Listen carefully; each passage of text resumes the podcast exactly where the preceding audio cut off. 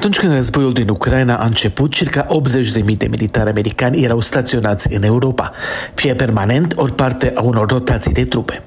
Dar, după ce Rusia a invadat Ucraina, numărul militarilor americani aflați la frontiera estică a Alianței Nord-Atlantice a crescut considerabil, aducând cifra totală în Europa la circa 90.000. Această creștere a fost inițial temporară pentru a oferi asigurări aliaților din estul Europei, dar în prezent Pentagonul reevaluează numărul militarilor care vor fi staționați pe continent. Oficialitatea de la Ministerul Apărării a precizat că nu a fost luată o decizie și nu sunt în curs negocieri cu țări care găzduiesc trupe, dar a devenit evident că arhitectura de securitate europeană este acum diferită.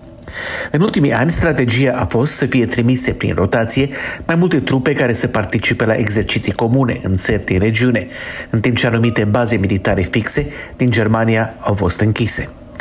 Aceeași oficialitate a spus că în condițiile create de invazia rusă în Ucraina, aliații Americii vor fi cei care vor reevalua la început ce formulă de securitate este adecvată.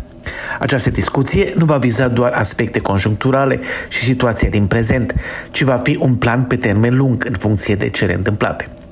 Deocamdată, oficialitățile se concentrează asupra planurilor imediate, nevoilor țărilor din regiune, în condițiile în care invazia rusă continuă. Până acum, Statele Unite au activat 11.600 de militari pentru această misiune, 4.700 în Polonia, 300 în Germania, 1.000 în România, 800 în Letonia și restul în formațiuni care acoperă mai multe țări.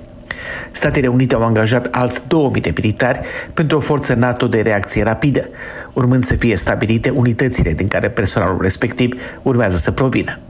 Deocamdată, aria de concentrare vizează nevoile imediate – sprijinul de care membrii din regiune au nevoie, ținând cont de desfășurările din Ucraina.